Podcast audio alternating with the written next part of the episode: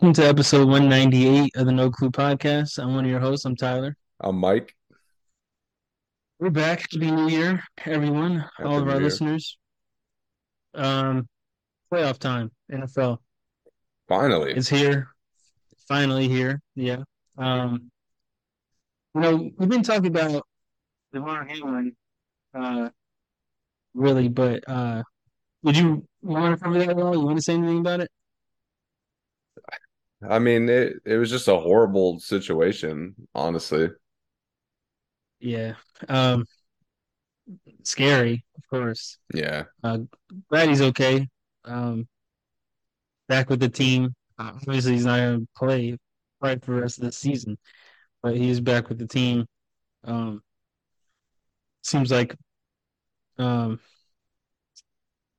game changer, season changer, obviously. It changed the whole where they're going to play a game, of course, but really, really, really big deal. Glad he's okay. Just wanted to make sure you mentioned that because we are late on that, but glad he's okay. Yeah, that's the biggest thing. Yeah, absolutely. Back to the playoffs. Tomorrow, we're recording this on a Friday. Saturday, we have Seahawks, 49ers. First game. Second game, we have Chargers and Jaguars. You want to do the picks, or you want to break down the matchups? I mean, we could pick them because the first game to me should be a wash. Could be, yeah. And it's almost like it feels like it won't be because it's so blatant. It's such a blatant mismatch. Yeah. But, you're looking at the Seahawks played their worst football the second half of the season. 49ers haven't lost in like 2 months.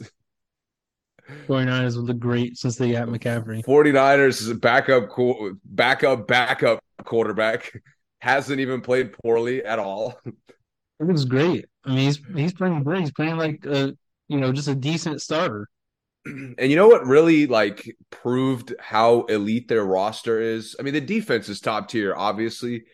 Mm-hmm. But Debo goes out, and the backup quarterback is still feasting on screens.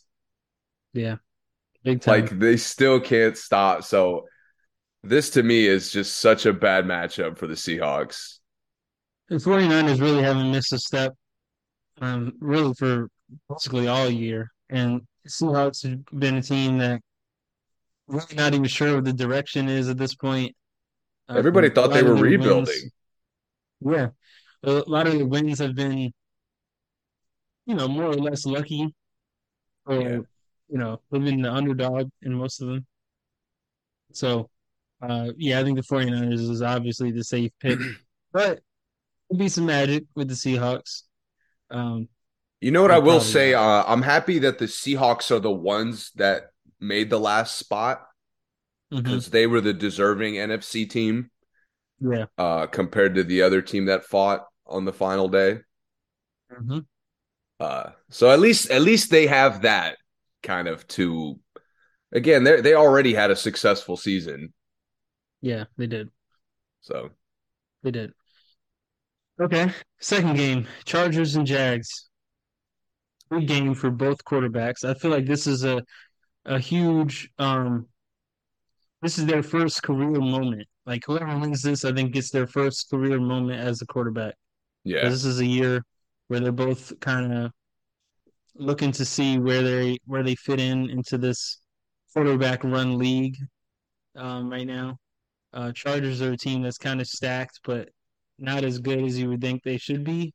And obviously they're good, but the record doesn't show as good as you think they should be. Only one game difference from the Seahawks. Yeah.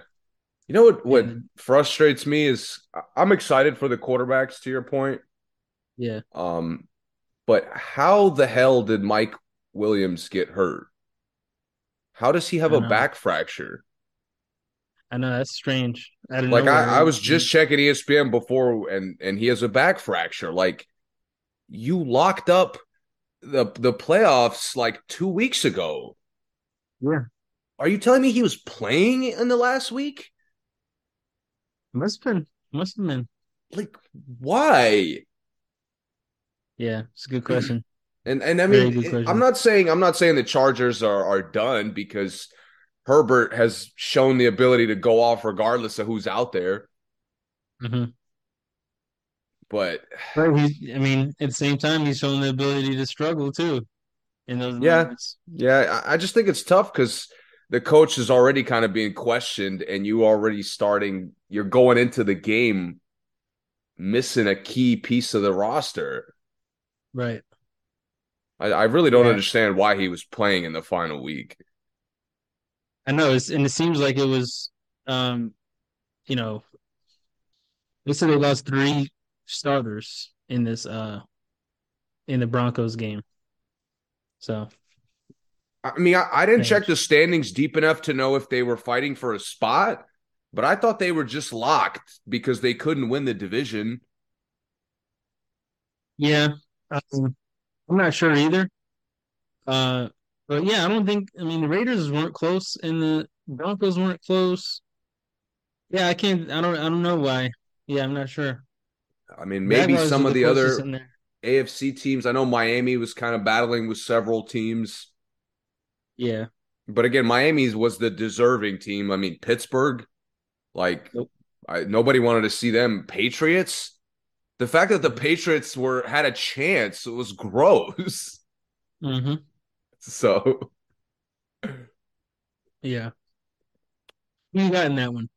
If you had to pick, I like Herbert a little bit more than Trevor Lawrence, to be honest. I'm going with the Jags. So I think they're peaking at the right time. I think they're hot. I think they're confident. More complete too. Yeah, the Chargers are really top-heavy as far as talent goes. But, something about the Jags is, I don't know. I think their games, when they win, it seems smoother than, Chargers are really streaky. Herbert is streaky. Hot moments, cold moments, hot moments, cold moments. I think the Jags put together more complete games to me. Yeah. Which I think they'll have to in this game, and Chargers will have to be hot the whole time, which not sure if they can do that every in a game. And it is Herbert has to be flawless for them to really even have a chance. But he shouldn't have to. The team is good, especially the offense. Yeah, I think if the Chargers lose badly, their coach is gone. Yeah, for sure. For sure. Even if they lose, if they lose because of a decision he made, he's gone. Yeah. Yep. I agree. Okay. Sunday, Dolphins and Bills. Probably the best game of this this weekend, right? I mean, Tua's not playing though. Yeah, that's true. Teddy's not playing either. Oh, yeah, that's right. Yeah, Teddy's out. Who's Teddy starting this game for them? Skylar Thompson, I believe. Oh, yeah, okay, yeah. He played a few games this year. He didn't really do anything, but he was part of the win to get them in. Yeah, I knew Tua wasn't going to be there. I thought they would. I forgot about Teddy. With Teddy, I wouldn't give him much of a chance. I give him, a lot more of a chance than Skylar Thompson, yeah. I'm with you. Yeah. Teddy is least experienced. Really experienced. Okay, yeah. So that might get ugly. But we'll see. Dolphins defense has had really good moments this season. But the Bills have to put them away quick. The Bills are just so dominant. I feel like if Allen comes out focused, he'll make 2 of those jaw-dropping plays, and then Miami just won't be able to keep up. Yeah, and the other thing is, if Miami throws any interceptions, it's a wrap. It's a wrap. Because if the Bills get any type of good field position, they're going to score most times, if not every time. Yeah, so that might be a blowout. Next game, Giants and Vikings. Very even matchup, I think. Yeah, this one probably is the most even matchup of this round. Who do these teams go to next if they win? Let me see the tree.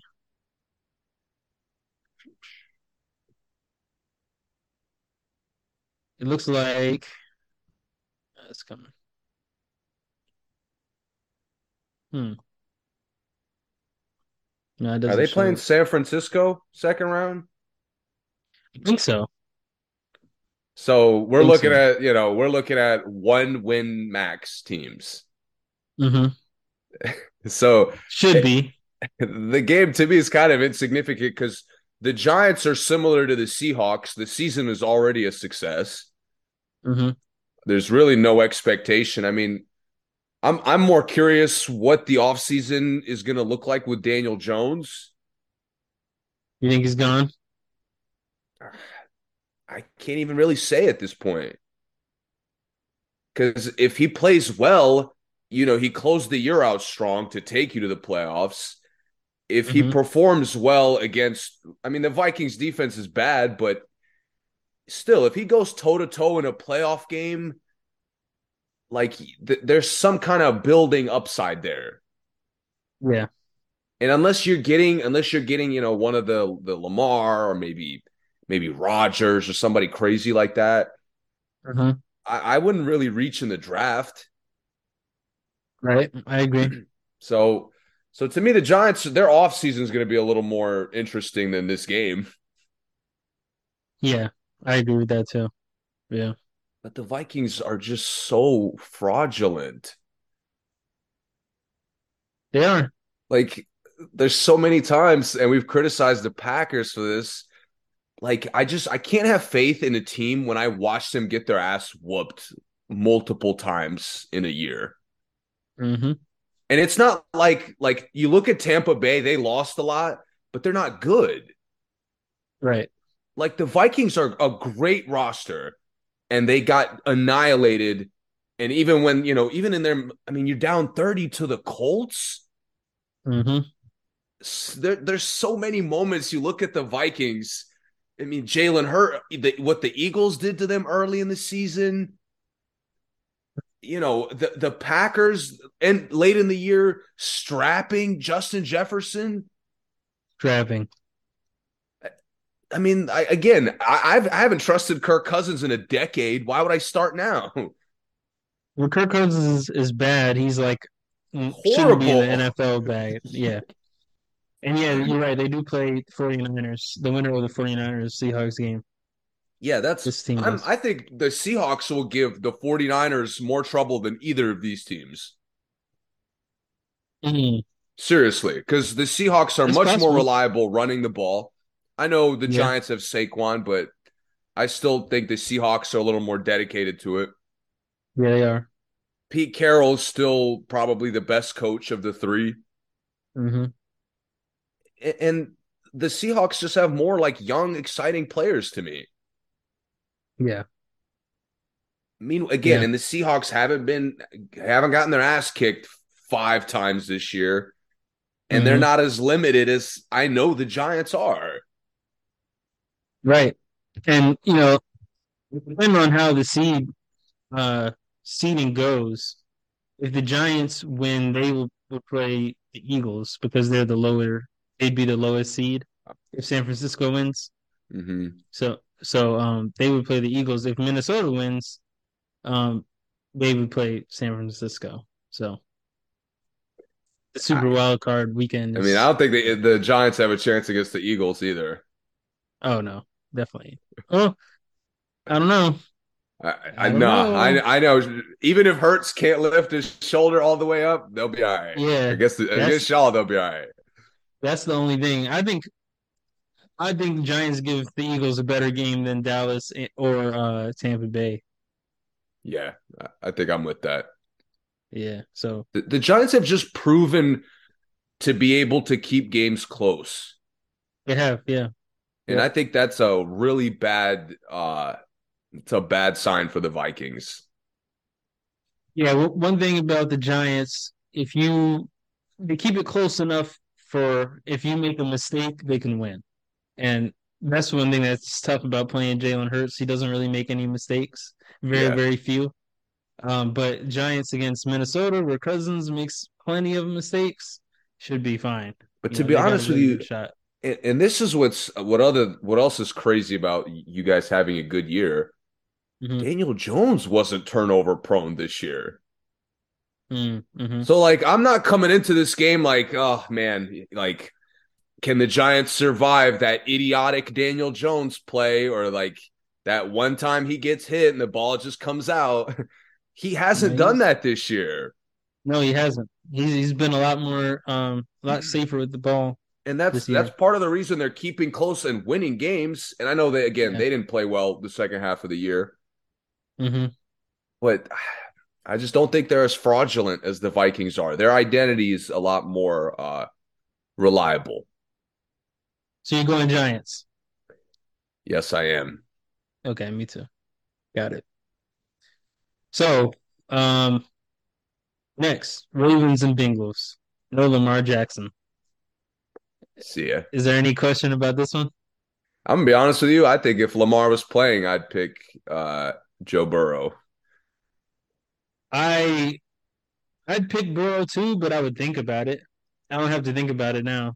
I just don't trust the Ravens at all. They don't have enough. They just don't have enough for the Bengals. Like, from what I've seen, and I haven't watched full games, but I've turned on games. Mm-hmm. Like, they have stepped up. Their defense has been better. They run the ball a little more, kind of like they used to. Mm-hmm. I just don't believe in it. Yeah. Like, it's not explosive. Versus probably one of the hotter teams in the AFC. Yeah, definitely. You can make a case they're the best team in the AFC. You can make the case, yeah. And it wouldn't be a bad one. Defending conference champs, they've beaten the other team that has legit claim 3 times in a row now. Yeah. So the Bengals are just too good to me. Yeah. That should be an easy dub. Moving on. Cowboys, Bucks. This game, I'm not excited for this game. Sloppy? Think it's going to be sloppy? Yeah. Me too. I don't want to watch a 14-10 game, and I feel like that's what I'm going to be looking at. The problem with the Cowboys is we've dug themselves in such a hole that this game, you are wondering how the Cowboys are going to blow it than you are wondering how the Bucks are going to win this game. And that's a really, really bad place to be as a franchise. Trust me, I know from the NBA, the Knicks are in a very similar place. But look, the Cowboys on paper should beat the Bucks to me. To me, on paper, it should be an easy game. Pretty easy game for the Cowboys. On paper, this is 35-7. Yeah. But we know how the Cowboys are. We know who Tom Brady is. It's going to be more of like, all right, how are the Cowboys what mistakes are the Cowboys going to make that Brady capitalizes on? Which could be plenty. It can be a lot. And like you said, I don't think the Bucks will have a lot of touchdowns. If they have, maybe one or two, it's not going to be like a 6-touchdown game on each side, Yeah, or, it's a little scary for Dallas because the Panthers game where Tampa Bay clinched the playoffs, Mike Evans and Brady looked good together. They did, which is probably the first time this season. But if they're the only people looking good, it's still going to be a tough game for them against the Cowboys. But we know how the Cowboys are. Like, if Trayvon Diggs ends up on Mike Evans, I already see it. I can already see the double move. He's gone. He's too big for the safety. Touchdown. Yeah. Like, I can visualize it. Or pass interference. Yeah. Right. So I don't trust the Cowboys at all, man. At all. Yeah. I'm with you. I'm 100% with you. Every Washington game is on for me. Mm-hmm. And the Eagles, I mean, the Giants kind of came back, but early on the Eagles were dominating, so I didn't really pay attention to that game. Mm-hmm. Like, how do you look that atrocious against a team that's not really even, like, they're playing plenty of backups? Yeah. You know, there's guys hurt. There's guys just sitting out. You know, the Washington's just, like, playing. Mm-hmm. It's not like the Lions where the Lion, like, they interview the coach and right before the second quarter, and he's like, yo, we don't want them to go to the playoffs. Right. Like, the whole division lead thing, it didn't really matter that much. Mm-hmm. Again, nobody really thought the Giants would beat the Eagles to close out the year. No. But, like, Dak, you looked disgusting. Bro, Dak looked really almost bad. As bad as Tua in that Packers game. I forgot where I was throwing the ball. Yeah. Like, that's what Dak was doing. Yeah, he was. It was bad. And, bro, and you move on from Dak. Like, we've already established Dak is not that good. Mm-hmm. He went toe-to-toe with Garoppolo last year and came out the loser. Mm-hmm. Then you look at the defense. Go ahead. A lot of people will say Garoppolo sucks, but think, you know, they'll say that Dak is top five. Like, I don't know how you can say that they're even that far apart. Oh, I've watched Dak for years go toe to toe with average quarterbacks. Like, at a certain point, if you're not separating yourself from those guys. I mean, we saw it with Justin Herbert and Tua earlier this year. Like, it's not even close. I don't get that with Dak ever. And Dak always, I mean, a lot of times has had the better team, which makes it even worse. It's not like he's out there with no Dallas weapons. Always got Pro Bowlers. Yeah, always have a good squad. Always find a way to not show up. But, bro, even in this Washington game, Washington, like, cares about the game so little. They're playing a guy I've never heard of. Mm-hmm. I can't even remember his name. Yeah, they've been doing that. I mean, and he was just out there for the participation. Washington, bro, and he was carving them up. Mm-hmm. Like, first down, correct read, like, avoid the sack. Like, again, if Dak is not perfect, which, considering he's thrown a pick like 10 straight games, he probably won't be. Right. How can I picture him outplaying Tom Brady? It's really impossible. I just can't. Yeah, yeah. And I want to. It would be awesome if Dallas made a deep run or at least got to play Philly. I would love for that matchup to happen. That would be really fun. With both quarterbacks actually playing. Yep. Yeah, I just don't trust Dallas at all. It was Sam Howell. This was the guy's name, by the way. Thank you. Great game, Sam Howell. You took if Carson comes back on the roster, you took his backup job. Hopefully, Carson's not back. He probably won't be. He literally threw their playoff hopes away. I know. Yeah. Yep. All right. You got anything else for football? No. Okay. Smart move by the NFL, putting that Dallas game on Monday.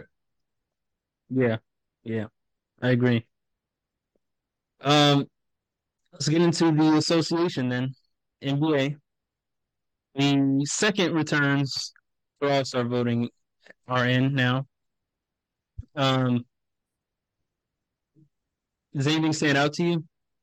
I'm not going to name all of them. People could look it up. But does anything stand out to you? No. I'll name who the five would be right now. It would be the Bucks would have LeBron, Jokic, Anthony Davis, Steph Curry, Luka. No surprise there for me. The East would have Durant, Big Freak, Jason Tatum, Kyrie, and Donovan Mitchell. The fact that Durant still gets more votes than Giannis and Tatum Tatum's close to not making it. He's only 40,000. Yeah. 33,000 away from not making it. The starters. Tatum hate is serious.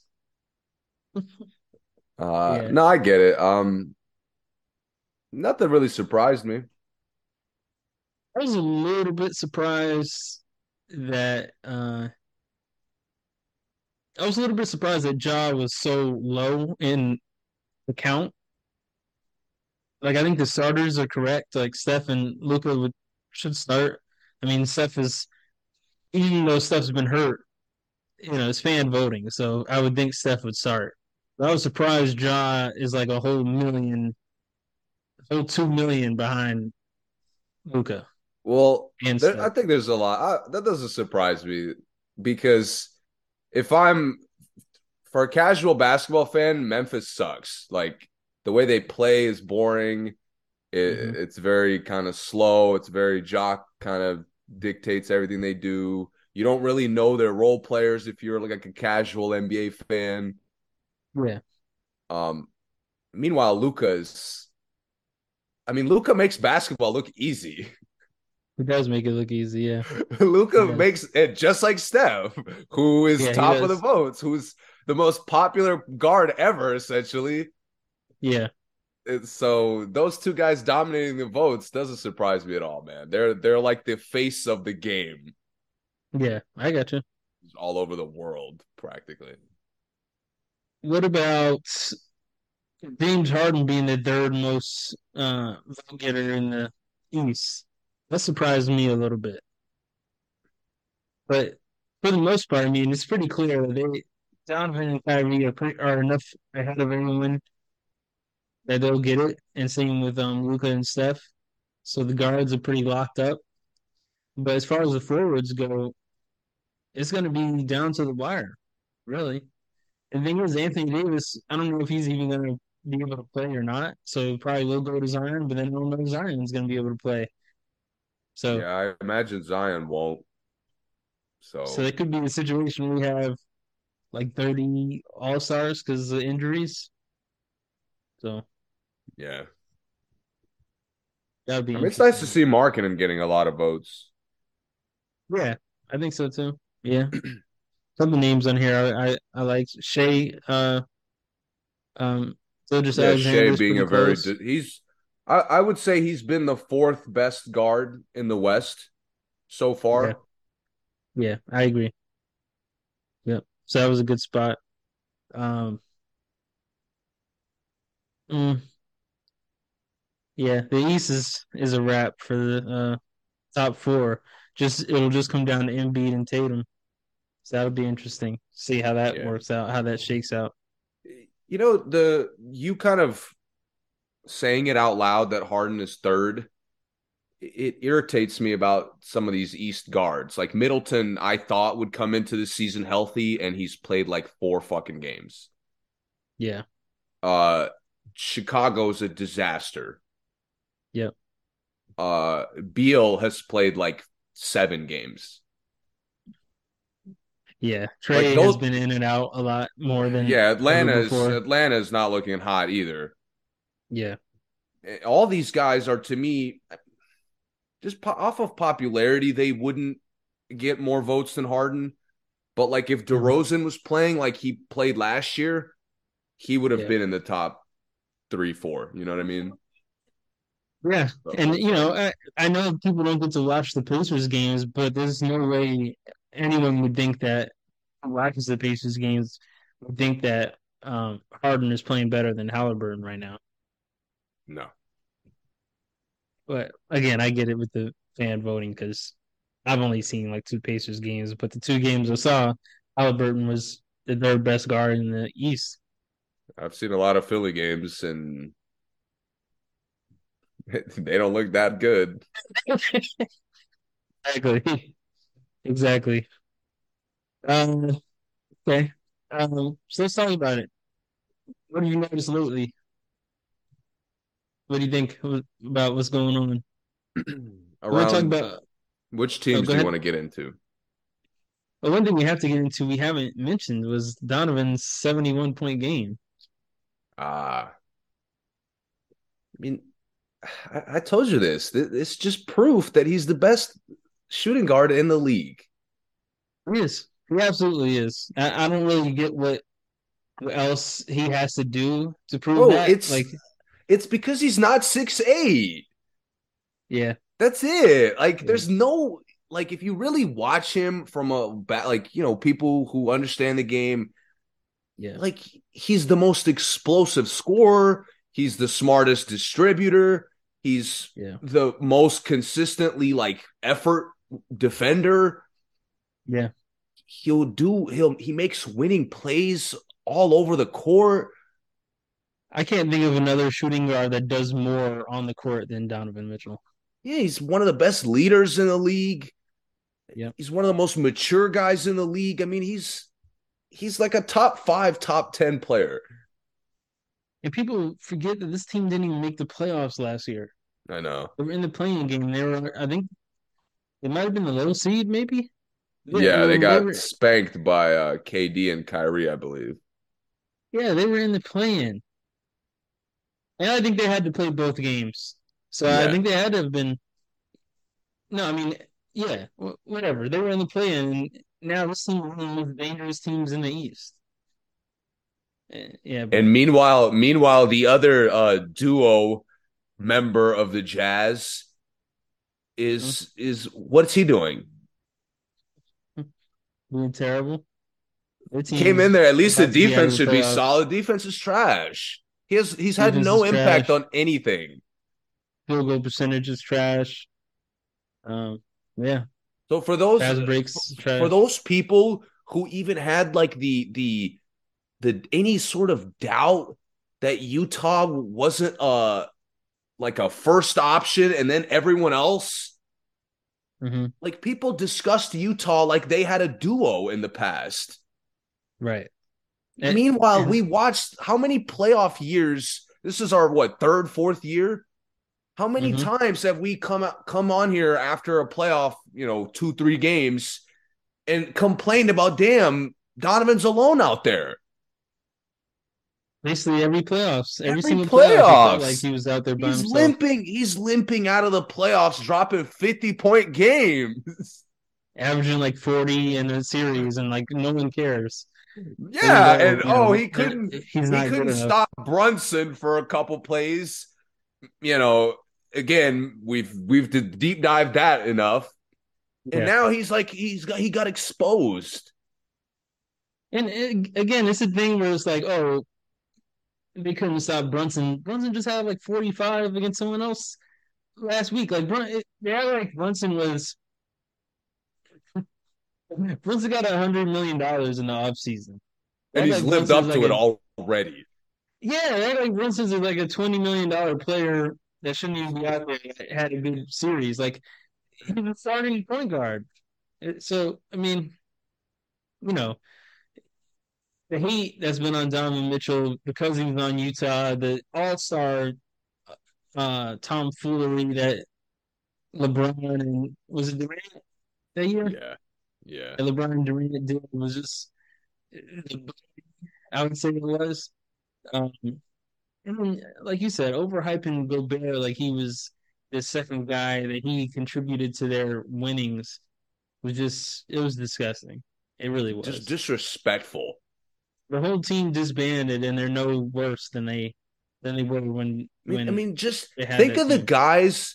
Think of the guys that people definitively think is better than Donovan. Devin Booker? Yeah. Dude, Phoenix has collapsed. Yeah, Phoenix looks really bad. Phoenix, especially forget the fact that everyone is hurt. They collapsed when everyone was healthy. They did. They started the year out collapsed. Right. Yeah, and that guy, I mean, he had his best game of probably his career. What did he put up, 57? Yeah, whatever recently. And what did they do? Lose. Yep, he lost a 70-point game. He lost, exactly. He had a 70-point game once upon a time, and he lost that. Donovan willed double overtime back against a good team. Yeah, against the Bulls who... Now, if there's one thing you can say about the Bulls is that they are a clutch team. You know, if there's anything, if it's down to the wire, they have DeRozan, they have Levine, they have guys who hit big shots. But, I mean, he willed his team to that win, like you said. I mean, he had like 20 at half. He literally went on a Kobe pace from that point forward. He did, yeah.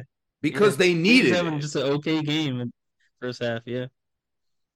Yep. Again, I'm watching it and I'm like, yo, like people really like these guys, Beal, Middleton, Devin Booker, like these guys, people really consider them better. And let's be honest, it's only because those guys are 6'6" or above.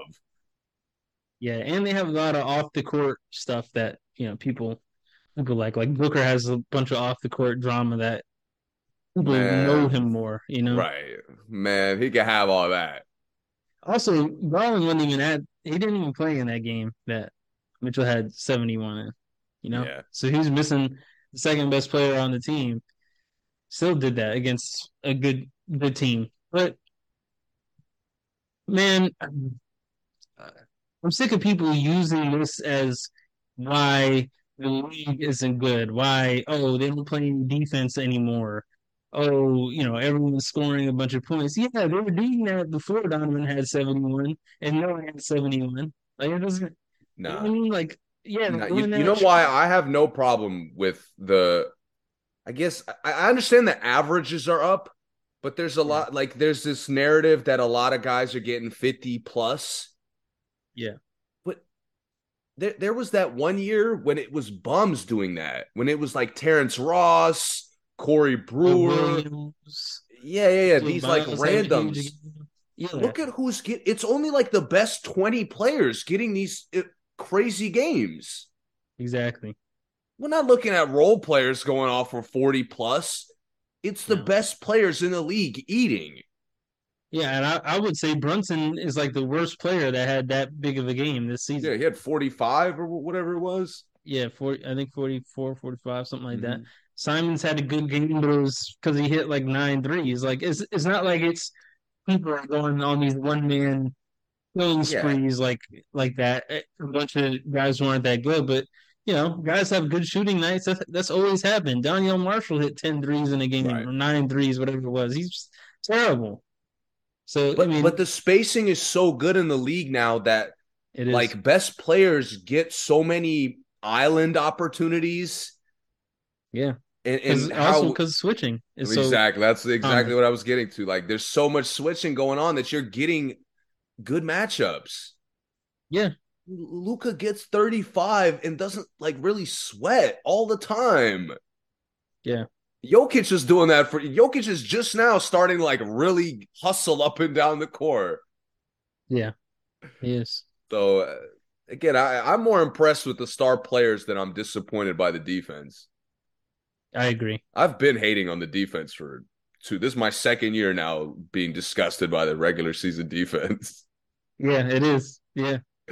Regular season defense does suck, but like you said. There's no defense that could be bad enough for someone to get 70, like because of the defense. You know what I mean? Right. You still got to go get it. Like that's a hard. That's a lot of buckets to go get. It is exactly. But yeah, we can stand blindfolded and stop someone from getting 70. Like, it still doesn't make it easy. But yeah, the defense is a little bit lower, but also the fouls are different. Like. I forgot who I was watching, but someone the other night had like 17 free throws, 20 free throws. I'm like, all right. Jimmy Butler? Like, oh, yeah, I think it was Jimmy. So, yeah, if you're going to hit 20 free throws, you're capable of getting 50 in that game, like, automatically. And you get 12. Besides your 20-something free throws, you got 12. Right, yeah. That's who he is, though. Yeah. I'm not talking about Miami today, by the way. I don't want to. But yeah, so I think it's corny to use his game as that and just celebrate the game, man. He had a great game. He's having a great year. He's leading this team better than I've seen a team get led in someone's first year. They're a contender. They're a legitimate contender. Legit. Yep. And Rubio came back and looked good last night. Did you see? Yeah. hit nine like out the gate. Like that's great. He's aggressive too. Better. I like it. Yeah. Yeah, they're going to get healthier. They're going to get better. Dean Wade is still hurt. He was great for them at the beginning of the season. Not that he makes a huge difference, but depth always makes a difference. And they've had so many guys in and out of the lineup that they'll be one of the deeper teams going into the playoffs either way. They will, yeah. And I definitely think they will still make a move because you look at the guys on their roster. I mean, you got guys who probably don't make that much money that get a lot of minutes. Like Okoro is still on his rookie deal. I'm not sure if Stevens is on his rookie deal, but I'm sure he's on a really small deal.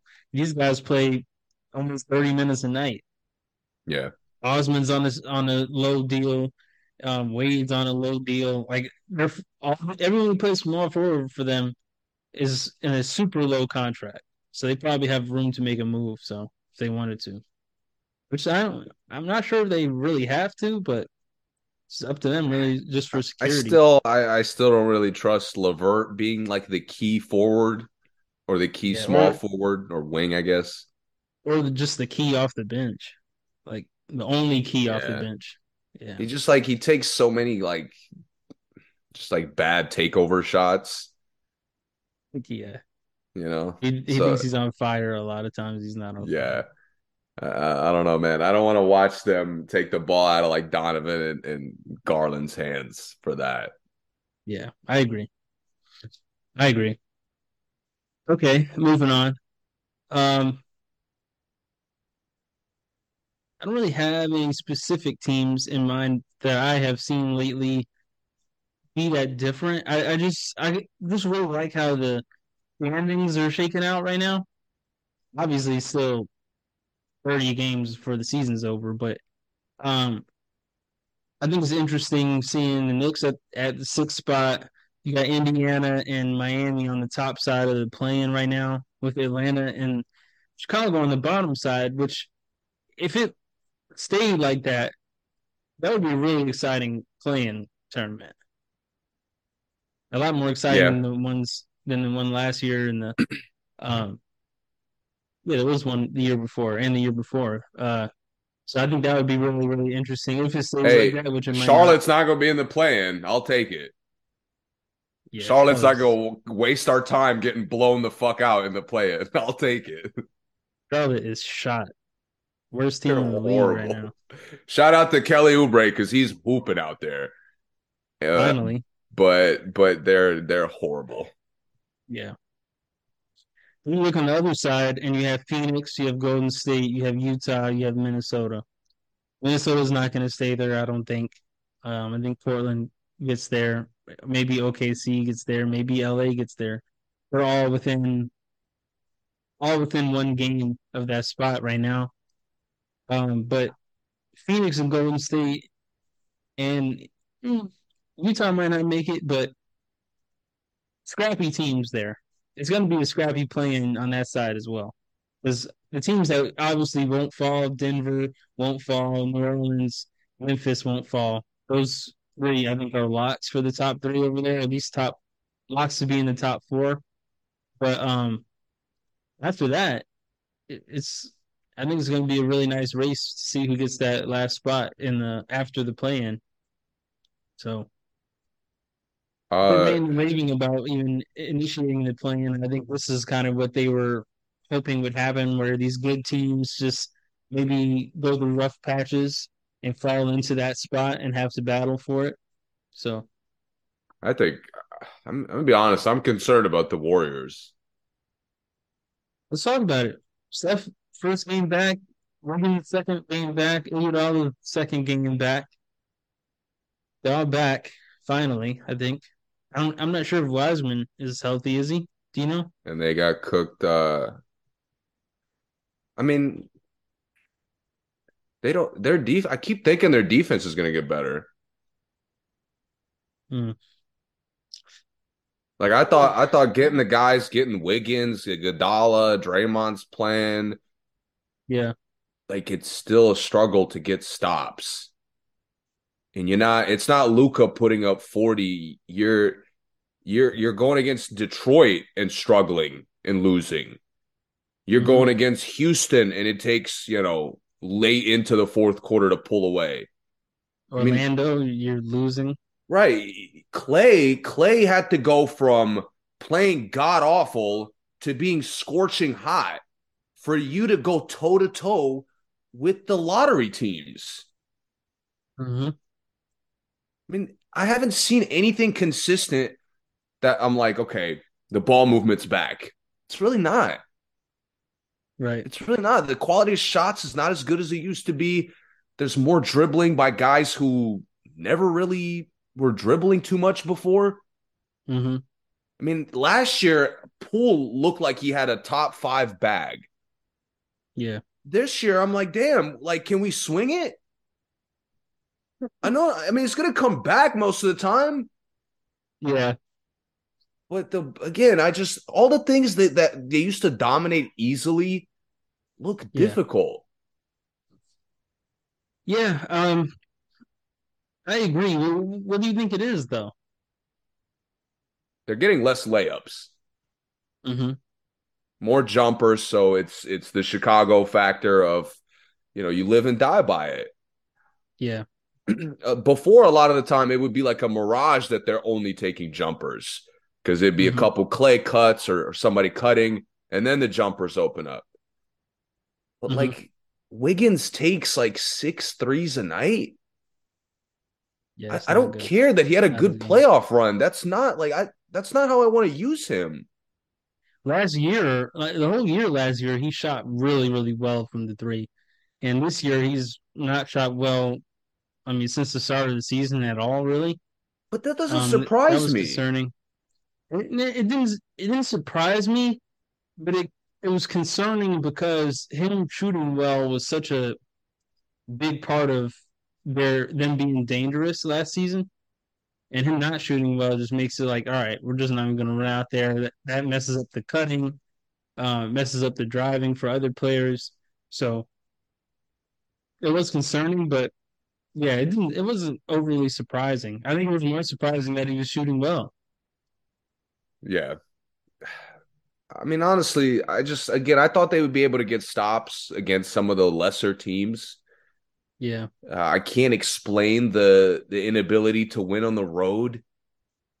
Who has more championship pedigree than this roster? Nobody. Not a fucking soul in the NBA besides, like, Pop. Right. And they're like, they can't win on the road, no matter who it is. Yeah. So I keep waiting for them to click, and we're halfway through the season. Steph is back. The roster's getting back, and I don't see it.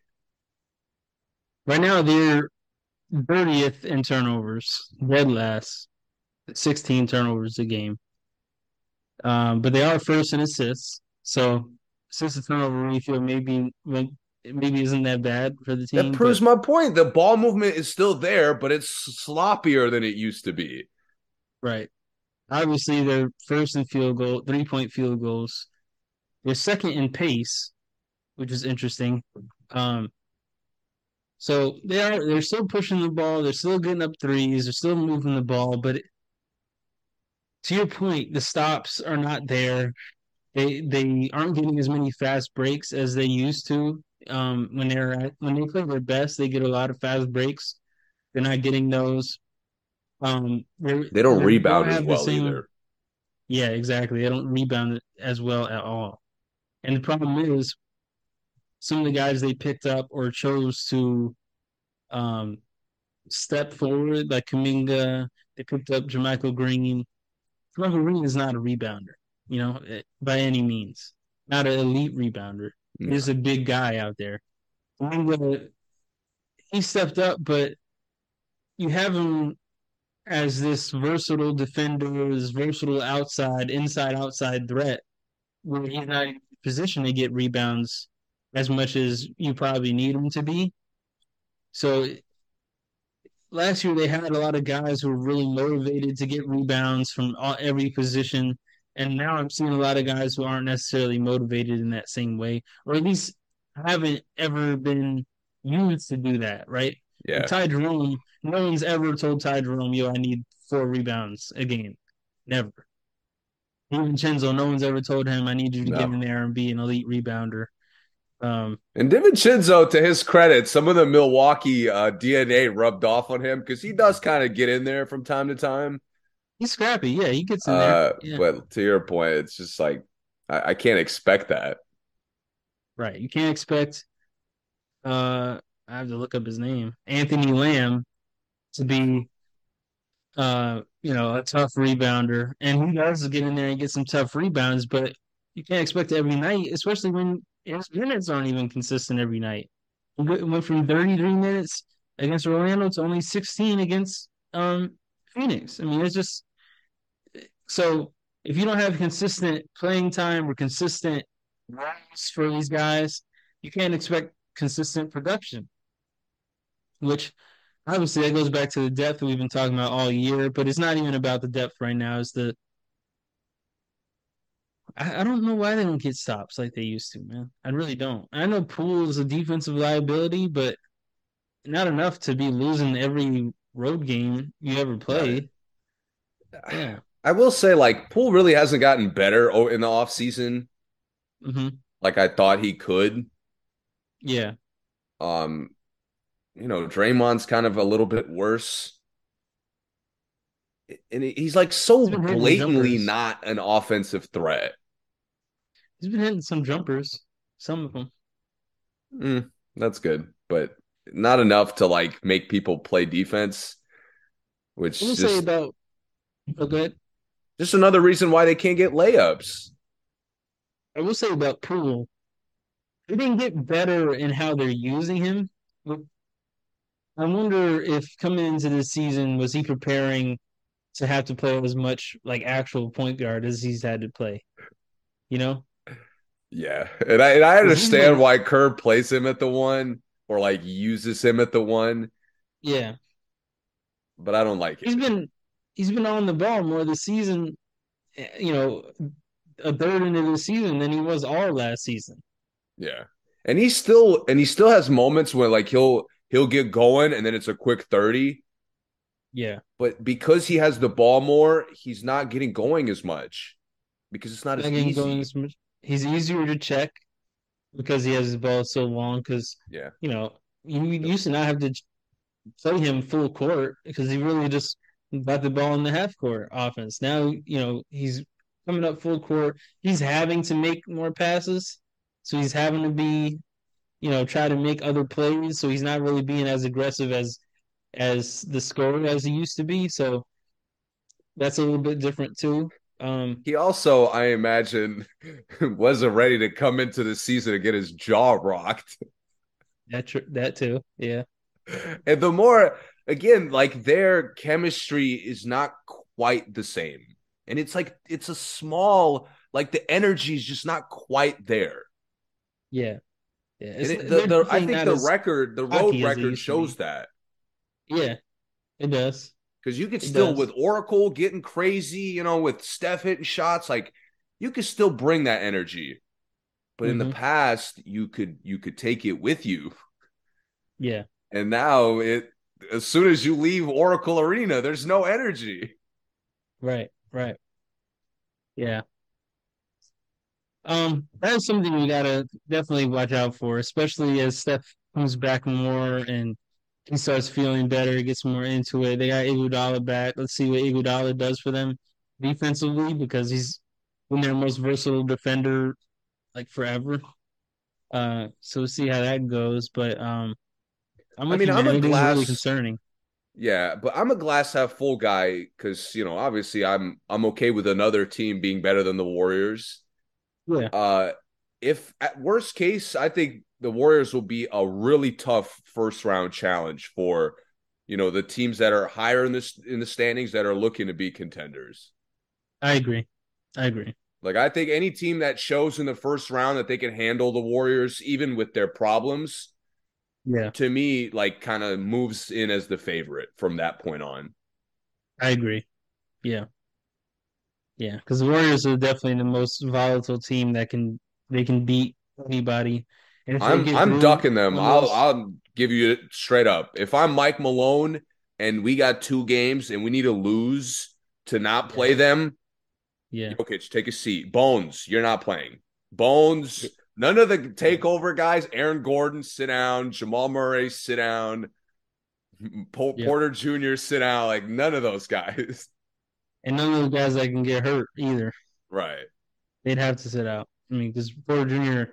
go out there and he can get hurt every night he plays, it seems like. Maybe Memphis is looking for the challenge, but if I'm Denver, if I'm, you know, who else, New Orleans, with their health issues, I don't want that smoke right now. And that's the one thing that may be saving grace for the Warriors, right? I look at the rest of the West, right? I'm looking at Memphis. I'm looking at Denver, New Orleans, Dallas, Sacramento, LA Clippers, Phoenix Suns. At all of those teams, the only team that is normally healthy is Dallas. The only one. Phoenix is normally hurt. Clippers are always hurt. Sacramento, they in and out. Sometimes somebody gets hurt, but they're always missing somebody. Like, you look, and it may not be anyone impactful. It's like, oh, Harrison Barnes is out 25 games. So we never know because they don't play on TV that much. So, like, I didn't even know Keegan Murray missed a bunch of games. I didn't even know. Yeah. I saw the injury report, like, oh, I didn't even know he was out. Exactly. Wilkins, we already know. Zion, he'll miss a game whenever. I thought Ingram would have been back. I haven't seen Zion and Ingram play together yet. All the TV games, one of them is out. And then they have other guys, smaller guys, lesser guys that miss games. Murphy misses games here and there. Jones misses games here and there. Memphis, they're always missing a starter, it feels like, too. And Memphis is the only team that, like, it doesn't matter. Even with Ja, honestly, it doesn't matter most of the time. It doesn't matter unless they're missing, like, two, which they could. Or if they're missing any one of their guys, it doesn't matter. You're right. But then you have Nuggets who, they can be missing four out of their 7-5. They can still be good. They're not going to beat the Warriors. They already showed that last season. So right. That's one thing that the Warriors could get away with because they're getting healthy at the right time. The West is very volatile right now. It is. And they're getting back at the perfect time because this is usually All-Star break is usually when guys do start getting hurt too. I know a lot of guys got hurt early this season, but this is when guys start saying, all right, in a good spot, I'm about to miss 15 games. Yeah. And but again, like the Warriors, to look at it from a glass half full kind of perspective, like Clay is kind of back now, at least offensively. Yes. So if you avoid the play-in and you do get 5th, 6th seed, you're as dangerous as anybody. Absolutely. The way your backcourt is shooting the ball. They're still a number one seed to me at that point.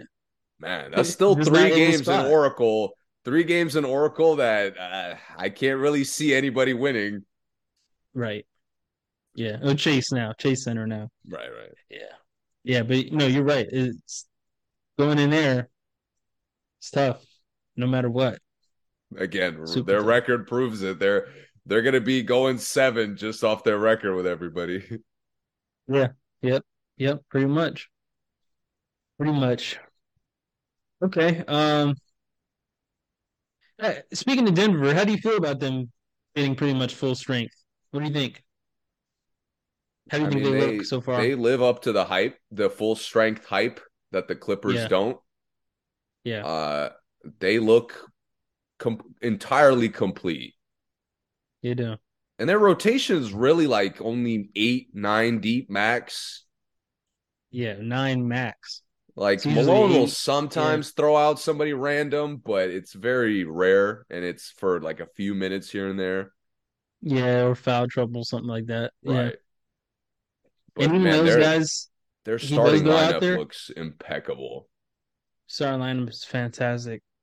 Even the guys he does throw out there are experienced guys. Like you can throw Jeff Green out there and you don't lose much. He knows what he's doing. He plays really hard defense. He goes to the basket aggressive. Like, you know, you don't lose that much when you throw out someone. I get Bones, Bruce, and Jeff.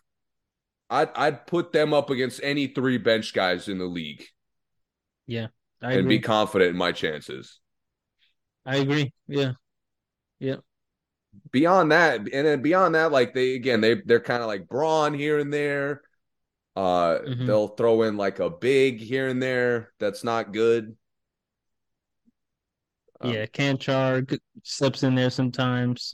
Yeah. Najee had a really good game this week. So, but yeah, again, you know, some of those guys out there for experience. Murray's becoming the number one option a little bit more, and it looks great. KCP's obviously getting great shots. I mean, that's a given. Yeah. Jokic is kind of just balancing everything out great. He's not doing too much of anything. Yep. I mean, Gordon has been fantastic. Gordon looks great. Looks absolutely great. And Porter Jr. has been good too. His chemistry is developing more and more with Jokic, with Murray. He's getting shots. Like, role players are creating shots for him. Yeah, and you know, they're using him how we've mentioned with Kawhi, we've mentioned with some of the really good scorers. It looks like Malone tells him, look, 3 dribbles, if you don't have a shot, give it up. Just 3 dribbles, no more. I watched Denver play last week. How many Porter Jr. took more than 3 dribbles the whole game at any time? He got a rebound, took 3 dribbles to half court, gave it up, went and got open. He came off a pin down, you know, didn't really have it, took a little inside out, took a dribble, got a shot off. Like, they tell him, look, we don't want these long possessions with you in the ball and us just standing and watching. I never see anyone standing and watching on the team as much as they used to. Like, with the 2-man game, guys used to just watch. Porter Jr. used to just watch. Murray used to just go one-on-one. Everyone would just watch. They don't do that nearly as much as they used to. It looks really, really, really good. Murray being their go-to guy to me, and we've said this in the past, but that's their peak. I mean, that's when they can be their best, I believe. I think when you get into Jokic, you know, taking 25 shots, you get some of these other, like, scorers so far out of rhythm. Well, Jokic can go score whenever he wants. Like, he can get layups. He can get rebounds. He can get putbacks. He can get those free throw line jumpers at any time in the game. But when you get Murray going and get Murray high and get him in rhythm early, it's a river that never stops flowing. I know. And they get really, really tough. He's one of the hardest guards to check in the league. Yeah, I mean, we're looking at now Malone, Murray, Jokic, and Porter Jr. have been together now, what, 4 or 5 years? This Porter Jr. came in the league, which was like about 5 years ago. Yeah, I think so. Yeah, I mean, this is his 5th year. Shows. It shows how quickly, even before Murray was 100%, you could kind of see even the new role players that hadn't really played with him. They clicked with him right away. They did. Yeah, you're right. So Malone has kind of his teams figured out, and I if they're healthy, there's really. It's hard to pick against them in the West right now. It is really hard, yeah. West, it's weird because the West is funny because, yeah, the regular season, a lot of the teams look really good, but we know when it comes playoff time, there's really only like 3 teams. Yeah, but Denver's one of the teams I think will translate. Oh, yeah, it is, yeah, for sure. And we've seen it. For sure, yeah. Yep. All right. What else you got? You got anything else? I mean, Atlanta. Football. I don't want to be overly negative, but Atlanta has really let me down. You mentioned Trae being out, but he hasn't been out that much. Yeah, and it started the year out so nicely and, you know, making so many good plays, and then it just went downhill, like, really fast. I don't understand why it's still Trae out there alone. a lot. Yeah. Like they'll go, I watch them sometimes and they'll go like 6 possessions where Trae Young will either take a floater or get fouled. And like the big will just set screens and roll, and that's it. No, he won't touch it. Nobody else really touches it. Maybe they'll try some like pin down for one of their shooters who's not good at that. Yeah. It's just their offense is so stiff. I will say their offseason moves weren't great, obviously, right? They weren't bad enough to be how they're playing.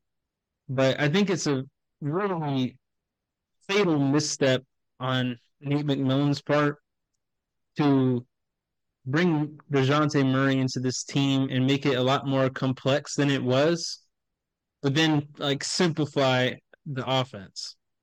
Like, the offense, like you said, is really just screen and rolls, just pick and rolls, pick and roll, pick and roll.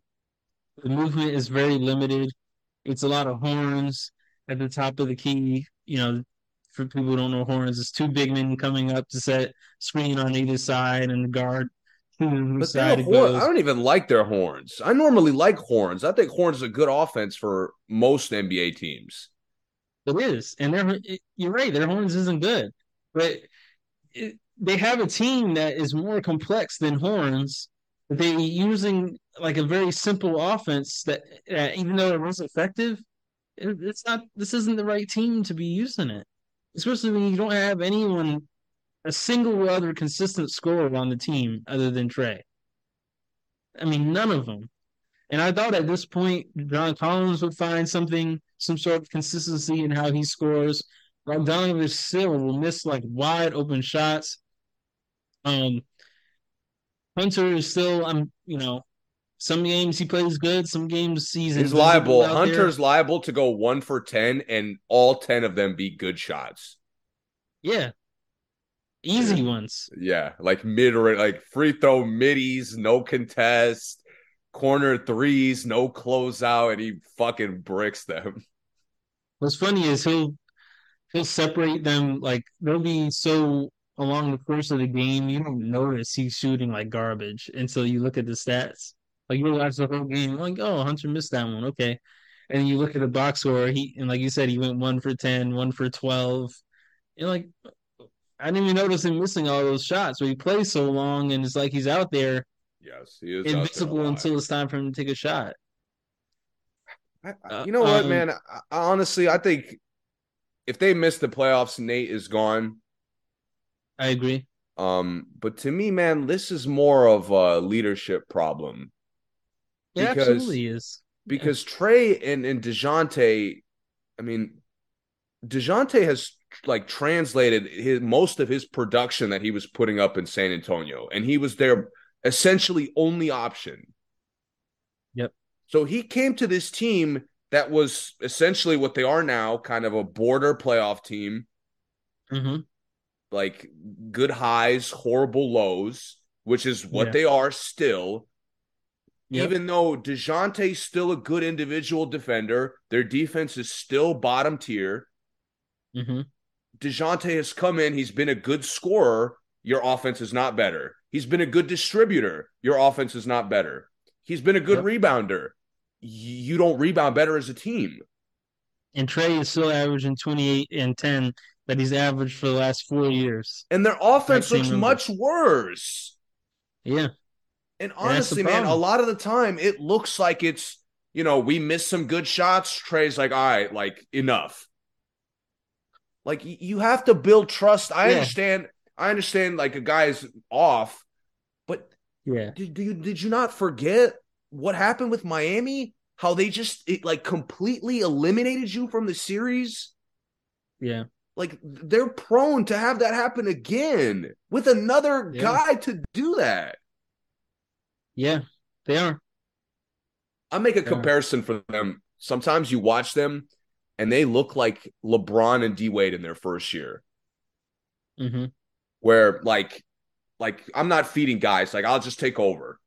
That's what they try to do all the time. Yep. And obviously, I mean, they're not as explosive as LeBron and D Wade are. Mm-hmm. And it shows in their inability to get stops, inability to be clutch. They've blown a lot of leads. I mean, guys, they're missing Capella, and it looks like they have no rotation all of a sudden. I'll give you a better example. They're like when Brandon Jennings and Monte Ellis played together. When they had Bogut, remember that? From Milwaukee? Yeah. And obviously neither of the this is the other end of the spectrum. Like LeBron and Wade are the high end, Trae and DeJounte are in the middle, but this is the lower end of it. But it's like, yeah, we have two good guards that can both eat, and one of them's numbers are fantastic. One of them is capable of leading the league in scoring, probably. But it's like, can you name another player that played with him? Nope. 10 years from now, I won't be able to name any of these Atlanta guys. None of them. No, I can't either. And it's because they don't get involved. And it goes back to leadership, too, where it's like, I don't know what their roles are other than just jack as soon as they get the ball. Yes. But I've spent the last year and a half, like, to your point, maybe Hunter does suck. Bogdanovich is definitely like a horrible shot taker. You know, yeah. AJ Griffin he's decent sometimes, he's non-existent other times. Yeah, he's immature. Yeah. Right. He's young. And for like a year and a half, I'm looking like, man, these guys aren't good enough. Like, you got to go in the fucking offseason and upgrade. You got to go in the trade deadline and upgrade. Yeah. But at some point, Trae, we got to move the ball. DeJounte, you're not Trae. Let's move the ball. Right. And on top of that, it's never the two of them playing together. No, it's not. Same problem I have with the Knicks. Like, Brunson and Randall never help each other eat. They don't. Sometimes they'll both get 30, just like Atlanta. It's just two guys that get 30. Just kidding you. Like, you're not playing good basketball. You're just really good. Yeah. Yeah. And that leads to a 19 and 22, 23, whatever they are. The bottom side of the fucking play-in. Yep. I'm disappointed, man. I thought the DeJounte edition would be top tier, and it's been... I thought it could catapult them like Cleveland with Donovan. Yeah. Just because of the fit. And I look bad right now because they haven't shown that. Oh, the worst part is that they did show it to start the year. Those first six games. Size. Yeah, the first six games, they looked great. And I just ever since then, whether it's what Trae and Newman Rowan have going on, that it still has been confusing ever since that situation. He's been in and out ever since. He's been in and out. He just skipped a game, allegedly. The guys that they do have that they try to move it to, I don't know, like, when they work on their game, because I see nothing. John Collins looks no different than he did when people thought he was good 3 years ago. I haven't seen anyone else on the team actually get better. I'm not blaming the team, but even Trae hasn't gotten better because he needs someone else to get better. And it goes back to leadership because I don't know if anyone on the team actually wants to get better. Dude, I turned on. Remember, I texted you how they were getting their ass whooped by Milwaukee. Yeah, yeah. I watched 8 minutes. Guess how many layups John Collins took. How many? Zero. And he wasn't in foul trouble. What the fuck? Like, I'm watching, I'm like, yo, like, all these role guys are throwing up shit, and Collins is, like, part of that. How many dunks has Collins got this year? Not enough. Exactly. I mean, like, he's 2 years ago, a lob threat. 2 years ago, Collins was on SportsCenter every day for something. Oh, he was dunking on people so hard that he was making shirts off of it, and they were cool. Yeah, he was getting posters every night. And now it's like, I'm not even worried about him coming to the paint right now. Nah. So it is bad. And the thing is, what I'm saying about the rest of the team, all could happen because of Trae's lack of leadership. You know, it could take everyone out the game. That's what happens when you have someone that dominant with the ball. He's the main distributor. It can take everyone out of the game, but they got to figure that out. I would like to see a game where Trae takes 90% good shots. Mm-hmm. And I don't know if I've ever seen that in Atlanta. It's not gonna happen. and some of that is on him. Maybe we don't go straight to 90% good shots, but right now it's really like 30 good, 70 bad. Mm-hmm. And it could easily become 50-50 or 60-40. Like, at least we got to make some effort to balance it out. Yeah, it's only like 3 shots difference to get to 60-40. Yeah. But just the watching him take floaters while guys stand around, like, I love Trae. He's got the best floater in the league or top 5. Yeah. I don't want to see only that.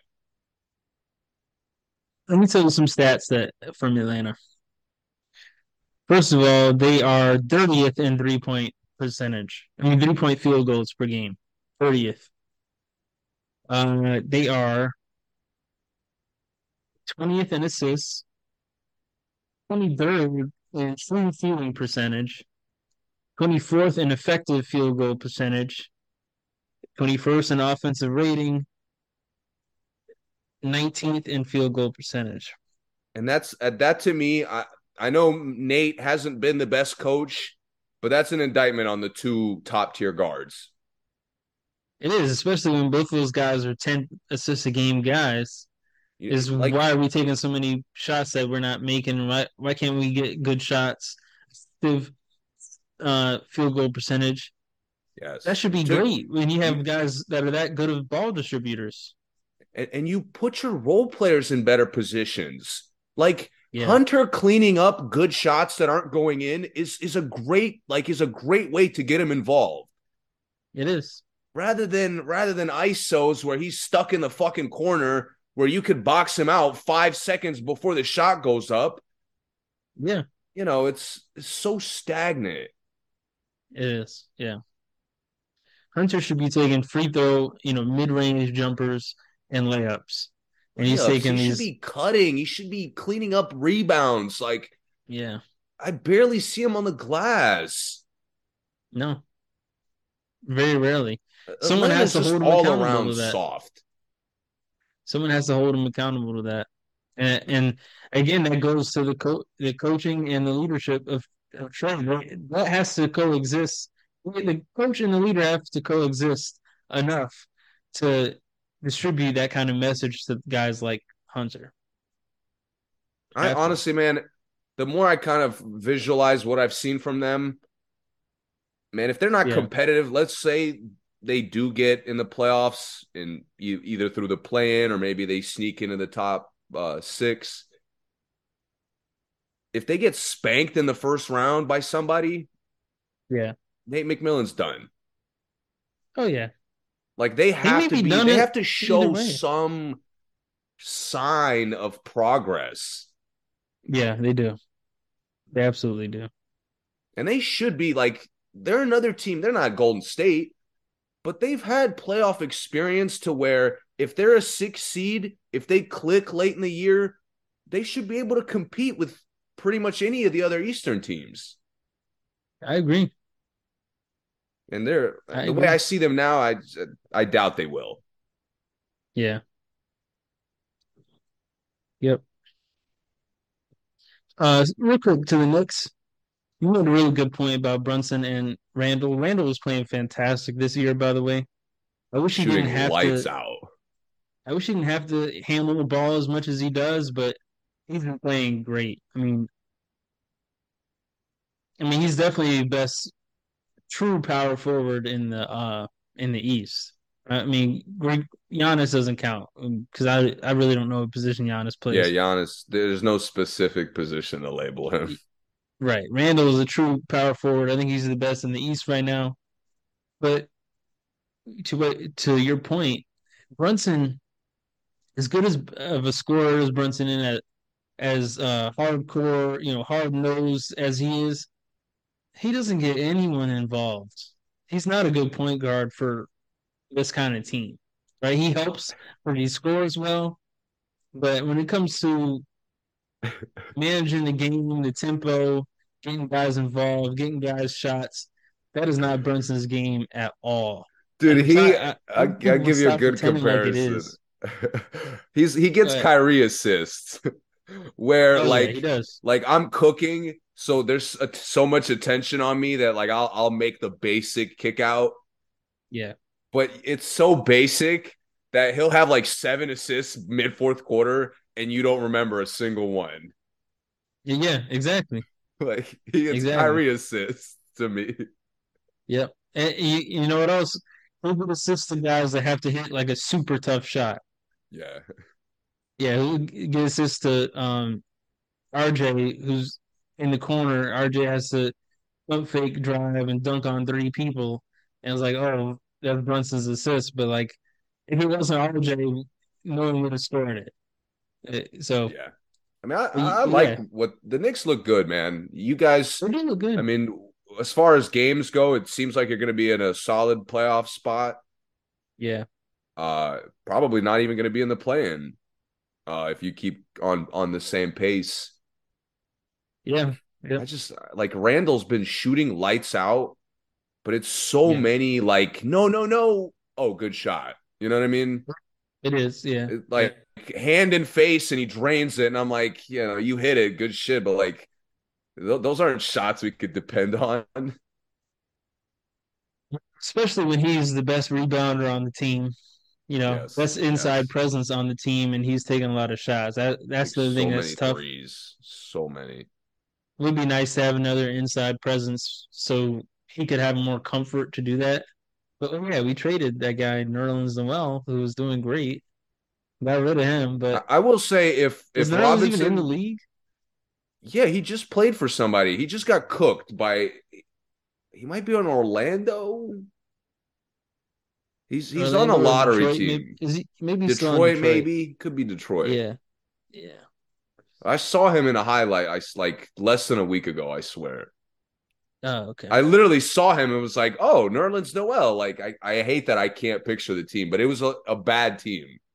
A team I would never actually watch, go out of my way to watch. I think the original trade was to Detroit, so maybe he's still there. I thought I'll tell you what, though. If Robinson is healthy when you guys go in the playoffs, nobody's sweeping y'all.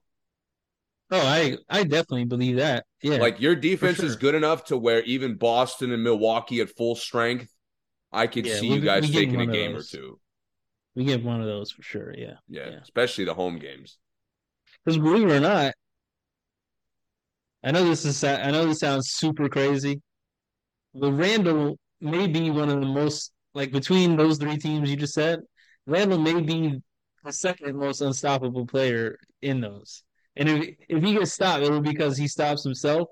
I'm not saying he's the best player, but as far as what he does in the games, he has the least amount of answers for him. Because Randall gives Horford 30 it's nothing for some reason. And Horford locks down any other power forward. But don't get me wrong. He's not going to be the high scorer in any of those games. But Tatum, Randall, if he gave Horford that 30 on all bad shots, he'll take those exact same bad shots the next game and miss all of them. And Horford will look like he's back in his prime. That's what happens. That's why. So that's what happens with the Knicks most of the time. Same thing with RJ. RJ will take a bunch of tough shots and have a huge game. RJ could get 40. Yeah. He's so aggressive. He'd get hot and go crazy, and then he could literally, win the game for the other team. Right, with a solid, 8. He misses, bro. Hey, at Duke, he's getting to the left, and he's impossible to stop. He's still getting to the left in the league, but he's just not that good at it. I know. He misses shit. I'm dude, this is supposed to be a go-to. Yeah. Our three best players going to the left every time. But he's what, year 2, 3? I mean, you know, he's got a couple more years before I'm really disappointed that he's not consistent. He got to be year 4 now, right? Same as Ja and Zion. Damn, you're right. Year 4. I don't know what happened with Cam Reddish, man. I want like a Cam Reddish documentary one day. Because Atlanta, they didn't use him. He got hurt. He came back in the playoffs. He was fantastic. Anytime they actually put him in the game, he was great. Got rid of him for Kevin Knox. Knicks get him. Don't play him. Oh, wait. Like 8 guys are hurt. Let's play Cam Reddish. Cam Reddish looks like the best shooting guard in the East for like 3 games. And then guys just get in Thibodeau's doghouse and they never get out. Fournier, we just have him just sitting the bench. Fournier, just bro, he a bench warmer. Yeah, like you're supposed to bench a guy and like initially play him less minutes, or maybe go from a starter to a bench guy. Thibodeau goes from, oh, you're playing bad? How about I bury you at the end of the bench? Like, hang out with the guy 11 through 15 that, you know, 90% of the NBA fan base doesn't know. And it's crazy. He never did this before. He would have Keith Bogans out there stinking it up for Chicago, and he'd just keep playing and keep playing and keep playing forever. That's because he was living off of D. Rose's knees for a while. That's what was going on there. Randall, I mean, yeah, I just can't believe, man, we got Fournier just as a bench warmer. Fournier is our paid water guy in the league. I just like, you guys just don't match up well with the, like, Boston is built to stop guys individually, and that's your worst nightmare. They can't. I mean, I don't know. I don't know, man. Again, to your Randall point, that's one game. I highly doubt it's 2. Yeah. And let's say Brunson gives you that 45 and gives you a second one. How else are you winning 2 games? Smart's not letting Brunson get 45. Exactly. Smart will literally hurt Brunson before he lets Brunson get 45. And I mean, we saw it with Brooklyn. Boston will cycle the entire rotation on Brunson. For real. So Brunson will be gassed coming out of halftime. Meanwhile, Boston has not had a guy get tired once guarding him. That'll be the next time Fournier plays, when we have to play a team like Boston. But I'm excited. Like, I really think I would love to see you guys play Philly. I would love to see you guys play Cleveland. Like Boston and Milwaukee are like the best teams. Yeah. Anybody else is kind of volatile, similar to the West to me. Brooklyn and New York in a 7-game series would be so fun. The NBA needs that, to be honest. The crowd would go insane every single night. Yeah. I need that. New York would just be a turn, I feel like. It would. I'd have to watch those videos. I don't remember who makes them. Out to them, I can't remember who they are, but it makes the crowd videos from outside Madison Square Garden. Yeah, I don't know who it is either. Those would be so fire after those at Barclays and Madison. Yeah. All right. We'll have a lot more to talk about next episode after the wild card weekend. I'm not sure when the All-Stars get announced, but it got to be pretty soon. I mean, it's only a month from now, so should hear about that. I'd like to hear who the reserves are outside the fan voting, because I don't think the fans have the reserves right at all. I feel like there's a lot of reserves that, you know, like Halliburton is low on this. Halliburton would be one of the probably top reserves for the media and the coaches, because he's been eating up everybody. So stuff like that. I'm excited to see that. Other than that, college basketball. We got college basketball to talk about soon, of course. After the football, then that's really it. Super Bowl time coming soon, coming fast. You know, I don't want to forget something, because I'm very critical of bad basketball.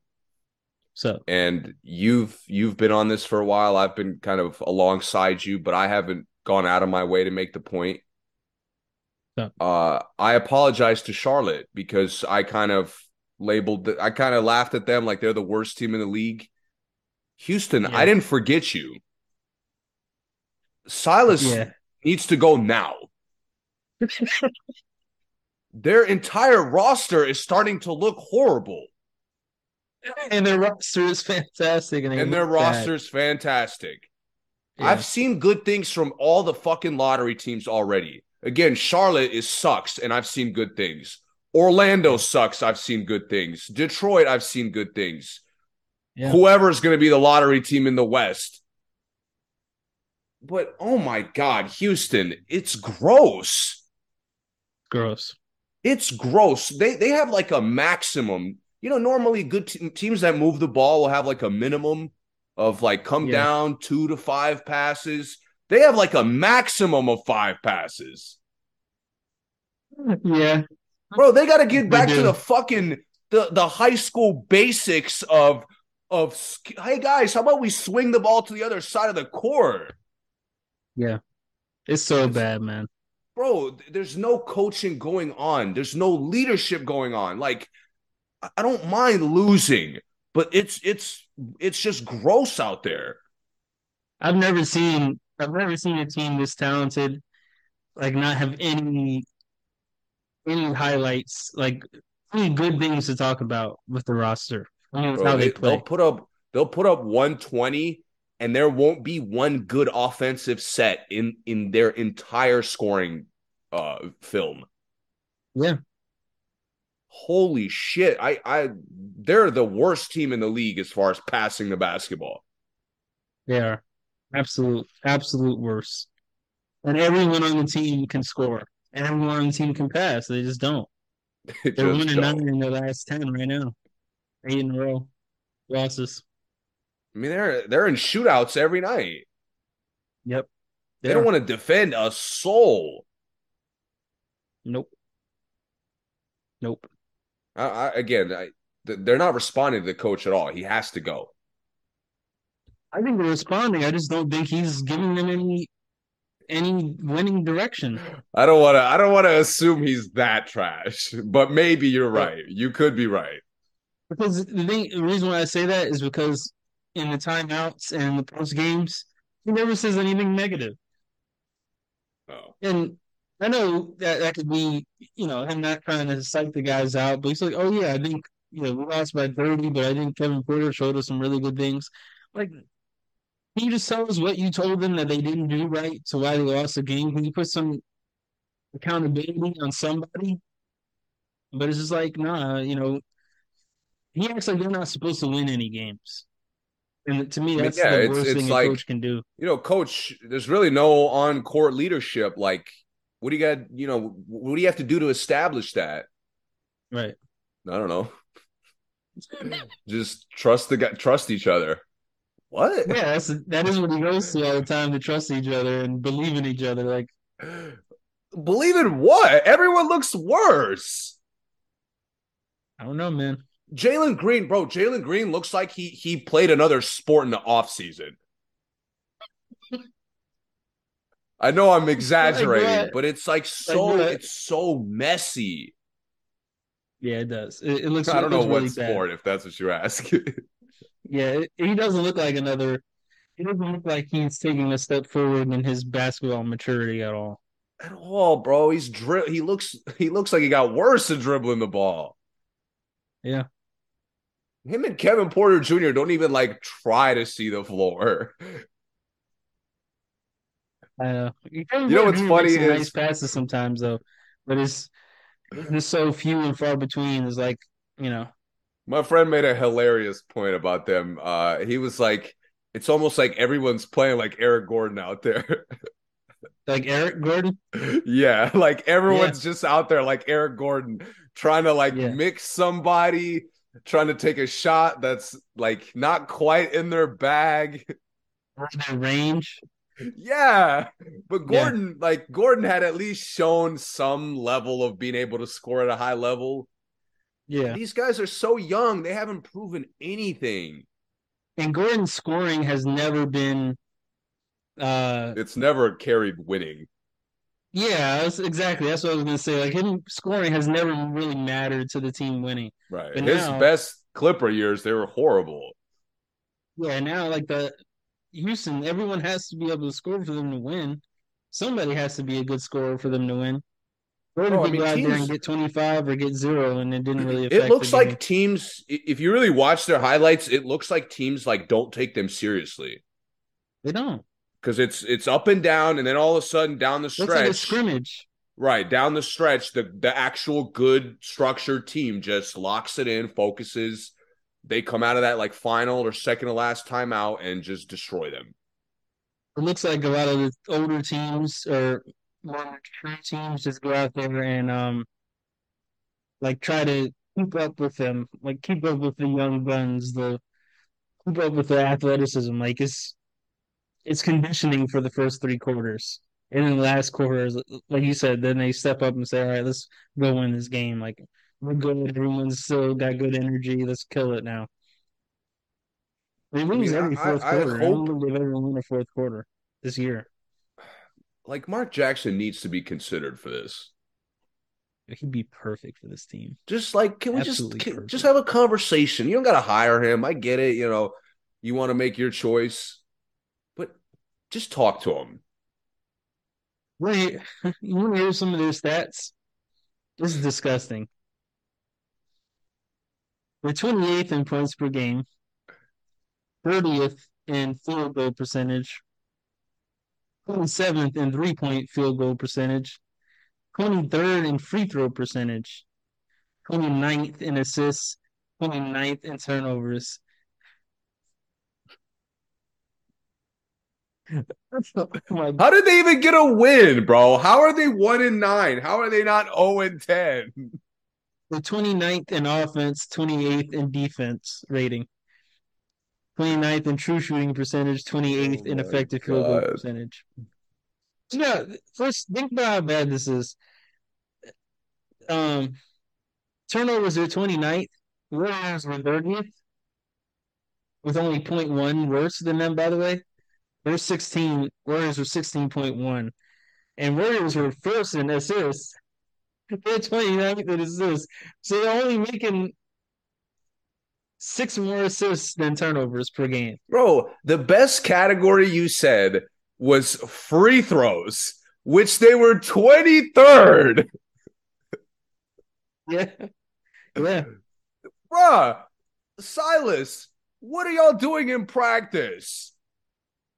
Shout out to Sengun because they are 4th in rebounds and 2nd in offensive rebounds. So they are good at rebounding. That's like it. The rookie has played. His energy has been good. Jabari Smith, yeah. Yeah. He's been really good. But again, yeah, when nobody moves the ball, guys like Jabari Smith look trash. Yeah. And he looks bad. He looks bad taking uncomfortable shots with the fucking shot clock running down. Absolutely. God, the amount of times the shot clock, they're bottom of the league in scoring because they can't generate a shot. It takes the entire shot clock for them to get something. Yep. All you got to do on them is get back. Like, if I'm a coach going into a game against them, let's play clean basketball offensively and sprint back. Yeah, like if I'm an NBA team, they're not outscoring us if we get back every time. There's no way. Yeah, exactly. And that's how they beat teams. You know, everyone on the team is, you know, a thoroughbred. Get out.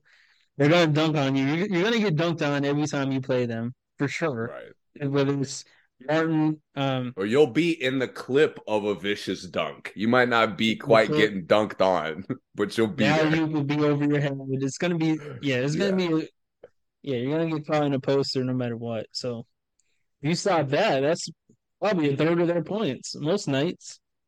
I just like, so. I mean, you don't even run plays for Porter Jr. and Jalen Green. Like, there's no sets that use the two of them together. No, it's not. Thibodeau tries. Like Brunson and Randall just, like, don't really find each other. It's not really like a specific reason or like they don't have – they just find other guys better than they find each other.